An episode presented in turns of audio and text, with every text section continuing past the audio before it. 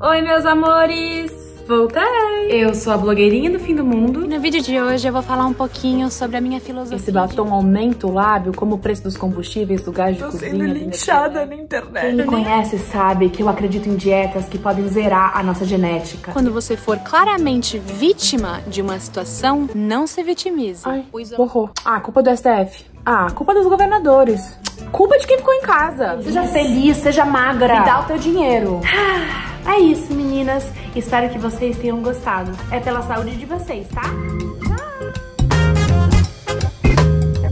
Você provavelmente já ouviu essa voz na internet. Talvez já tenha dado risada e até sentido um incômodo com o absurdo de certas falas, todas baseadas em fatos reais. Essa personagem que você ouviu aí, a blogueirinha do fim do mundo, foi criada pela Maria Bop, atriz que é a nossa entrevistada hoje aqui. Eu sou Luara Calvenic e este é o podcast da semana.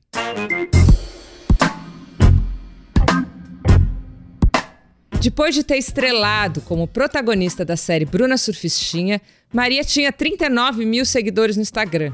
Hoje, com o sucesso da blogueirinha, ela ultrapassa um milhão. Recebeu com isso a admiração de fãs e teve de lidar também com o ódio dos haters, o que a deixou até com medo de sair de casa. Aos 30 anos, ela acaba de estrear a série As Seguidoras, com a personagem Liv, uma influencer vegana que acaba se tornando serial killer. Escuta essa nossa conversa. Maria, o tema dessa semana na Gama é ídolos e fãs, né? A gente quer falar como essa relação funciona hoje em dia, porque a coisa claramente mudou. E aí eu queria começar perguntando em qual público, né? Em qual tipo de fã você pensa quando você cria, especialmente o conteúdo da blogueirinha do fim do mundo. É, eu penso, quando eu tô fazendo os vídeos da blogueirinha, eu penso no público mais velho, assim, acho que da, da minha idade ou até mais velho do que eu. Eu não penso nos adolescentes, eu não penso numa galera mais jovem, que eu até gostaria de atingir essas pessoas, mas eu acho que a gente não fala muito a mesma língua, eu não sei, assim, eu, eu, já sinto que eu já sou jurássica. Então, e vendo hoje, assim, o que cada vez mais os jovens consomem, que é isso, vídeos de três minutos, que tem os meus vídeos, são longos para esse público hoje. Então, assim, eu teria que talvez fazer vídeos mais curtos, mas aí eu já acho que já se perde um pouco o que eu quero dizer, aí fica uma coisa um pouco genérica. Então, eu penso mais para as pessoas mais velhas mesmo. Mas você pensa, por exemplo, num público que segue tal linha na política ou tal linha. Eu imagino que, que você também pensa na, na, na ideologia dessas pessoas. Ah, sim, não, pessoas de esquerda. É uma, é, é- isso eu acho que pode ser, inclusive, uma coisa meio ruim de meio pregar para pregar convertido, né? Que eu falo com pessoas que já talvez concordem comigo e eu não sei se estou falando nada novo. É, mas eu também penso nas pessoas que eu tô querendo provocar. Eu penso que eu gostaria de fazer, às vezes, quando eu não falo de política, mas de comportamento, que eu gostaria que as pessoas com os meus vídeos pudessem é, ter um senso crítico sobre o conteúdo que pode fazer mal para elas. Então, às vezes, é, pretensamente, eu gostaria de abrir os olhos das pessoas, Claro. sabe? Eu sei que tudo é pretencioso, mas eu penso é, com intenções diferentes, mas é geralmente pessoas que concordam, estão mais inclinadas a concordar comigo. E escuta, hoje em dia não tem muito como você amar um ídolo. Eu penso, se ele não tá de acordo ali com seus posicionamentos políticos ali, especialmente nesses tempos tão polarizados, assim. Se você fosse uma artista neutra, por exemplo, talvez você não tivesse chegado onde você chegou. Você acha que artista sempre tem que se posicionar? Em algum momento você pensou em seguir esse caminho da neutralidade justamente por você ser uma atriz e tal, enfim? Então, eu, eu, falando de mim, eu nunca fui neutra, até quando não era atriz, até quando eu era continuista, até depois quando virei atriz, continuei não sendo neutra, eu falava muito na, na época do no Facebook, né, que eu não uso mais, mas eu falava muito sobre prostituição e sobre como pra mim era um dilema fazer uma prostituta, eu sendo uma mulher de esquerda e vendo criticamente a prostituição como uma manifestação de uma sociedade machista, e eu me sentia é, é, em conflito com isso, então já isso já era uma, uma coisa que entrava em pauta em mim e nas minhas redes sociais, então quando é, veio a blogueirinha do fim do mundo, na verdade não foi, ah, agora vou me posicionar, na verdade foi uma foi uma ação espontânea de alguém que já se posicionava, só que sim, teve uma, uma resposta imensa, e aí uma repercussão imensa, e aumentou meu número de seguidores e eu continuo me posicionar, mas no início eu dizia muito categoricamente, ah, as pessoas têm que se posicionar. Hoje eu sou um pouco mais, eu não sei, eu, eu realmente tenho essa dúvida, porque eu vejo o custo que é se posicionar dessa maneira, tendo alcance, um alcance muito maior, que é realmente muito mais fácil quando você fala para uma bolha menor ou para pessoas que te conhecem. Quando você fala para muita gente, perde o controle, as pessoas podem nem entender o que está falando, como não entendem que eu estou sendo irônica às vezes, ou sei lá, eu acho que pode ter um pode ter um custo mesmo. Eu fiquei eu me senti mais paranoica depois que eu comecei a, a, postar os vídeos da blogueirinha. Paranoica na minha vida, assim, de ter medo de andar na rua. Apesar de nunca terem me hostilizado, nunca terem me ameaçado, eu fiquei com mais medo. É, tem uma parada que é um pouco cansativa da internet, que é as pessoas te xingando e te maltratando e, e sendo muito cruéis, às vezes, por nada, por bobagem. Não é só bolsonaristas que me xingam. Gente, gente comum, gente normal, também me xinga e também, e também é, às vezes é muito cruel nas coisas que falam, então tem um custo muito grande, então eu não, eu não tenho essa resposta. Eu acho que deveriam, mas eu também entendo quem não se posiciona, porque a gente não sabe o que cada um passa ah, fora das redes, né? É, eu acho que você tem que ter muita estrutura emocional também para falar nas redes, né? Porque se você tem um milhão de seguidores, você vai falar para um milhão de pessoas, né? Será que você dá conta de lidar com essas pessoas todas, né? Escuta, você falou aí né, que seu número de seguidores foi para a estratosfera, e é verdade. E aí tem uma coisa que eu penso às vezes, que hoje em dia parece que o espaço maior é dado às atrizes que têm uma relevância maior nas redes, né? E aí me parece que um caminho para lidar com isso é você primeiro criar seu conteúdo, criar seu público, seus fãs, e aí a partir disso as portas, outras portas se abrem. Faz sentido? Faz, faz muito sentido. Isso é uma realidade no mercado. Conversando com muitas pessoas que trabalham com produção de elenco, é, não só em audiovisual, mas também em publicidade. Hoje é muito comum que as pessoas, ao apresentar um projeto, num pitching, você coloque os atores que você quer para os papéis e coloca assim, tal pessoa, Maria Bop, um milhão de seguidores. O ah, já vai junto. Então eu achei que era uma coisa um pouco mais velada. Não é velado, não é velado. Tá cada vez mais claro. Isso é, uma, é um critério de escolha mesmo. Então é, é difícil, eu acho, uma, eu, acho, eu acho pesadíssimo isso, porque obrigatoriamente coloca a gente num lugar de vitrine. Ah, então eu tenho que, eu tenho que ganhar seguidores e, e eu sei que as pessoas. É, hoje é muito comum você numa conversa com alguém você falar, você conhece tal pessoa? Quem? Ah, blogueirinha do fundo. Quem é? Ah, é aquela ali. Aí você abre o Instagram para mostrar, né? Então, por causa disso, eu acho que a gente fica muito preocupado. Então, quem que, quem que as pessoas vão ver? Quando elas abrirem meu Instagram. Então, acho que tem uma preocupação muito grande dos atores e atrizes hoje mostrarem sempre elas bonitas e aquelas, aquelas fotos que parecem de capa de revista e, e sempre trechos, é, ou então videozinhos para mostrar o que elas podem fazer, né, como, como atores, como produtores de conteúdo. Então, eu, eu vejo essa cobrança cada vez maior e eu me vejo caindo nesse, nessa armadilha também. Não, e é cruel na medida que você tem que entender desse alfabeto, né? Que é a internet, esse novo jeito de se comunicar. Tem gente que não sabe, né? Enfim. É um, é um, aprendizado ali também, né? Além da, de aprender a atuar. Totalmente, porque é, é, exatamente, é outra coisa, não é. Às vezes você pode estar arrasando num vídeo, mas se não tá no Reel, se não é. não tem até um minuto, se você não postou no horário certo, não sei o que, aquilo não engaja, não tem like, parece que é uma bosta, mas não é. Então é isso, são outros signos mesmo. E já que a gente falou desse mundo dos influencers, as, as seguidoras, né, que essa série que você acabou de estrear, tem uma contradição ali quase óbvia na medida que ela é vegana e mata geral, né? Ela é uma serial killer. É, e você, no fim, é uma grande observadora aí da internet, né? A blogueirinha nada mais é do que um monte de comentário do YouTube junto, né? Sim. É, você sente que as pessoas têm essa necessidade ali de terem uma causa para chamar de sua né, ali, né? E o, e o quanto que isso soa falso, é, você saca quando não é verdadeiro, sei lá, você observa isso?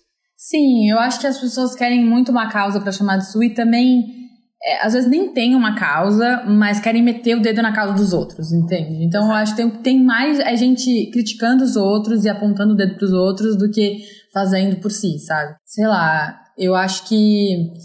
Ai, não sei, eu, tô, eu ando assim nessas últimas semanas muito cansada das redes sociais, especialmente do Twitter é, porque, minha, enfim, só um parênteses para exemplificar isso. Eu, minha mãe está lançando um livro é, sobre o irmão dela que ficou em coma e ela escreveu um livro. Ela, ela escreveu um blog pro, pro irmão dela, meu tio, que ficou em coma durante muitos anos. Ela escrevia semanalmente para ele. Enfim, eu tava falando sobre isso, divulgando o livro no meu Twitter.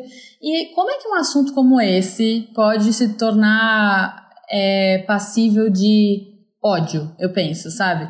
Mas se tornou. E aí as pessoas começaram a falar: nossa, que absurdo, tanto uma pessoa ocupando um leito durante tanto tempo, libera esse leito, pelo amor de Deus. As pessoas falando esse tipo de coisa. Ou outras coisas tão cruéis quanto. E aí, algumas delas eu respondi. Eu falei, como assim liberam leito? Do que você tá falando? Meu tio tava na, não, não tava no leito do hospital, ele tava na, na casa da minha avó, com uma estrutura. Aí o cara até respondeu: Desculpa, moça, foi uma piada sem, sem, sem graça, de mau gosto, eu vou apagar aqui. Então, se você sabe que é uma piada de mau gosto, por que, que você comentou na minha página? Entendeu? Se é um assunto da minha família, do meu tio, da minha mãe, por que, que você está comentando aqui? Então, eu acho que tem. As pessoas hoje têm. Isso é sobre um comentário específico, ali sobre um assunto, mas isso se aplica também à política ou sobre quaisquer causas. As pessoas querem apontar o dedo para os outros muito mais do que se rever, muito mais do que elas terem uma paixão por algo ou algo para defender. Mas é mais destrutivo do que construtivo, eu acho. Eu queria falar dessas pessoas que não entendem a sua ironia, né? Quando você fala da blogueirinha do fim do mundo ali, porque que acha de fato que você ficou ali na festa no meio da pandemia. E é, como lidar com quem não entende a sua ironia? Cara, eu por um lado eu entendo, porque muitos desses vídeos, o da retrospectiva da pandemia, que eu fez, fazia aglomerando durante a pandemia, e esse um mais recente que eu fiz sobre a liberdade de expressão, que sou eu falando vários absurdos que as pessoas falaram ao longo do tempo. As, esses dois vídeos são recortes reais de pessoas reais é, na linha do tempo do Brasil dos últimos anos. Então, assim, é, como essas, esses absurdos foram ditos, não parece que é ficcional e não parece que é ironia, né? E quando o vídeo realmente sai da bolha e viraliza, e a pessoa não sabe quem eu sou, não sabe que eu sou uma atriz, não, nunca viu meu rosto antes, eu entendo ela confundir, porque eu tenho todo o estereótipo de uma, é, uma patricinha que falaria um absurdo como esse. Então, por um lado eu entendo, por outro também é um pouquinho cansativo ter que ficar explicando que é uma ironia, assim. A interpretação de texto é algo que é um pouco complicado quando... Nos vídeos eu acho mais, assim, eu acho que é mais claro que é uma ironia, mas às vezes quando eu escrevo no Twitter alguma coisa claramente irônica, por exemplo, eu coloquei um dia, assim, que eu tava sofrendo verificadofobia porque eu sou verificada no Twitter e as pessoas não têm nenhuma paciência com quem é verificado. Ai, esses verificados. Ai, esses verificados. Aí eu falei, gente, tô sofrendo verificadofobia. Obviamente era uma piada, era uma ironia, não, tô, não acho que eu tô sofrendo isso mesmo. E aí as pessoas falam assim, ai, Maria, pelo amor de Deus, para. Gente, é ironia, sabe? Aí isso é muito cansativo. É tipo, gente, pelo amor de Deus, é que tá na cara que é, mas é que tá na minha cara. Não sei se pros outros tá na cara é, é, tão claro assim. Então é um pouco cansativo também. Você falou aí de beleza, de estereótipo, e aí me vem uma pergunta. Quando a gente vê a Anitta ali rebolando, se tornando um viral mundial, que é uma coisa incrível, a gente pode dizer que ela é ali uma mulher independente, dona do próprio corpo, e há quem diga também que é ali uma objetificação. No seu caso, você já fez a Bruna Sufistinha, você fez Oscar Freire 279, em que você é uma companhia de luxo. É, enfim, a sua beleza ela é explorada de alguma maneira. Então, isso já te incomodou fazer esses papéis, né? Como lidar com esses dois lados, como esse exemplo que eu dei sobre a Anitta? É, eu, eu, eu amei fazer a Bruna, eu amei ter feito Oscar Freire do 79 também. É, eu, eu tenho o maior orgulho do que eu fiz e é isso aí, eu tenho orgulho, ponto final. Só que, por outro lado, eu acho que é, o mercado audiovisual tende a marcar a gente num certo estereótipo, né? Da mesma maneira que me marcaram muito como a Bruna, então durante os anos que eu fiz a Bruna, me chamavam para fazer testes que tinham a mesma energia a personagem, então assim, era outra puta, ou uma stripper, ou uma mulher que sempre era sexy, e mulherão, e femme fatale. E daí, da mesma maneira que isso aconteceu na, na época da Bruna, agora tá acontecendo com a blogueirinha do fim do mundo. Eu sinto que os testes que estão me chamando hoje em dia é para fazer variações da blogueirinha do fim do mundo. Então, eu vou fazer uma menina que é louca para emagrecer, aí eu vou fazer uma menina que é crossfiteira, é sempre variações da, de uma personagem que eu criei na internet. Então, o que me incomoda mais é ficar presa num lugar, assim. Mas eu acho que em relação a esse assunto da, da, auto, da, da objetificação versus empoderamento, né, da Anitta, que é um assunto que eu acho que está quente nas últimas semanas. Eu, eu vi uma matéria que um jornal fez e que foi super, foi, pelo menos nas minhas redes, foi super polêmico, todo mundo tava chamando de moralista aquela matéria, falando, porque, enfim, apontava é, isso da Anitta. Mas eu, eu, fico, eu fico em dúvida, sabia? Eu, eu acho que. Eu não sei o quanto é empoderamento e eu também não sei o quanto é auto-objetificação, eu não sei o quanto é uma escolha unicamente da Anitta, isso, assim, ou o quanto é de todo a entorragem que tem atrás dela, de homens, produtores e assessores e compositores que vêm atrás dela e, e também colocam isso como é, no imaginário pop latino, sexy, brasileiro, sabe? Então, é, sei lá, esse assunto é muito interessante, mas eu acho extremamente espinhoso, assim. E toda vez que eu falo sobre, eu falo assim, ué, mas você fez uma puta, o que, que você tá falando, sabe? É, então, enfim, é, é, difícil, mas eu adoro, eu adoro esse assunto. Sem dúvida. E escuta aí, você é muito desacreditada por quem te acompanha na sua capacidade de falar de política ou de qualquer outro assunto, né? Sim, é, na minha bolha, não, mas quando é, as pessoas querem me criticar, pessoas que discordam de mim, é sempre por esse caminho que elas vão, é sempre pelo fato de eu ser mulher, pelo fato de eu ter feito a Bruna Surfistinha, justamente, é tipo, ah, mas como assim? Você fez uma atriz, você é uma atriz pornô, então, o que você fez além de você fazer uma puta numa série, sabe? É sempre vai por esse caminho de me deslegitimar nesse lugar, assim. É tipo, fica quietinha, mostra, mostra o corpo que é só pra isso que você serve, sabe? Você vai ter que fazer um pós-doc para você falar, poder falar disso, né? É uma coisa complicadíssima.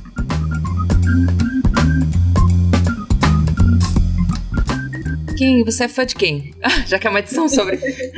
Eu sou muito fã da, da Beyoncé. eu tô olhando pros meus ídolos master. Eu amo muito a Beyoncé e o Paul McCartney. Ah, o Paul McCartney e a Beyoncé, que interessante. É, é muito, é uma salada. Eles já fizeram show juntos? Acho que não. Não, acho que não. Ele fez com a Ariana uma música, mas com ela não. É. Aqui no Brasil, ah, eu, eu admiro, não sei, não sei se eu diria fã, mas eu admiro muitas pessoas. É tipo assim, amo, tô numa fase de amor pela Paula Carrossela. Eu pago um pau surreal pra Jamila. Tipo assim, eu, eu nunca vi a Jamila ao vivo, né? Eu sou capaz de tremer quando eu vir ela, eu acho. Assim, eu pago um pau surreal pra ela. Ah, é isso, eu admiro muita gente, mas fã, fã. Mas você já foi na adolescência? Já pagou algum mico é, como ah, fã? Quando eu era criança, eu era completamente apaixonada pela Sandy a ponto de rezar para acordar e ser a Sandy. Eu queria ser ela, de tanto que eu amava ela. E na adolescência eu era muito apaixonada por Blink-182, que é uma banda de pop e rock. E era fã do tipo, chorei quando eles deram tempo. Triste, triste. e você já viu a Sandy ao vivo? Ah, já vi três vezes, já fiz três shows, Sandy Júnior, pelo amor de Deus, com faixinha e tudo, amo. Amo, amava muito. Muito bom, vivo o karaokê, né? é, amo, amo. No karaokê, a minha, Turo, Turo, Turo é a minha música do... Quando você passa, né? É a minha música do karaokê. E Maria, tem algum projeto pessoal encaminhado? Então, ano passado eu tive a ideia de fazer a blogueirinha do fim do mundo se candidatando a presidente. Eu queria fazer um filme para lançar esse ano, com eu, eu com meu dinheiro mesmo, fazer um filme na guerrilha, juntar um pessoal do audiovisual, assim, parceiro para fazer. Mas aí eu desisti da ideia, porque eu falei, ah, cara, eu não quero ficar sendo pautada pela eleição. Eu acho que o filme vai envelhecer rápido, assim que passarem as eleições, acho que vai envelhecer o filme, então é, não quero ficar sendo pautada, pautada, por Bolsonaro nem nada. Eu queria fazer por causa do filme do Borat que ele fez é, com a eleição do Trump. Mas aí eu desisti e aí agora tá, tá em estado de repouso essa ideia de algum dia fazer a blogueirinha no fim do mundo fora da internet. Teria que ter muito fôlego, eu acho, para isso. Porque, não sei, né? Três minutos as pessoas já acham longos os vídeos, imagina uma hora e meia. Então teria que ter realmente muito fôlego para para as pessoas curtirem, eu acho. Se você gostou desse papo, eu te convido a ouvir os episódios anteriores. A gente já falou com Lilia Schwartz, Antônio Pitanga, Fernanda Lima, Jupe do Bairro e mais. Nas principais plataformas do país, você tem acesso a tudo isso. Eu sou Luara Calvenic e este é o podcast da semana. A cada sete dias, um tema novo para você. Até semana que vem. A edição de som é do Roberto Soares.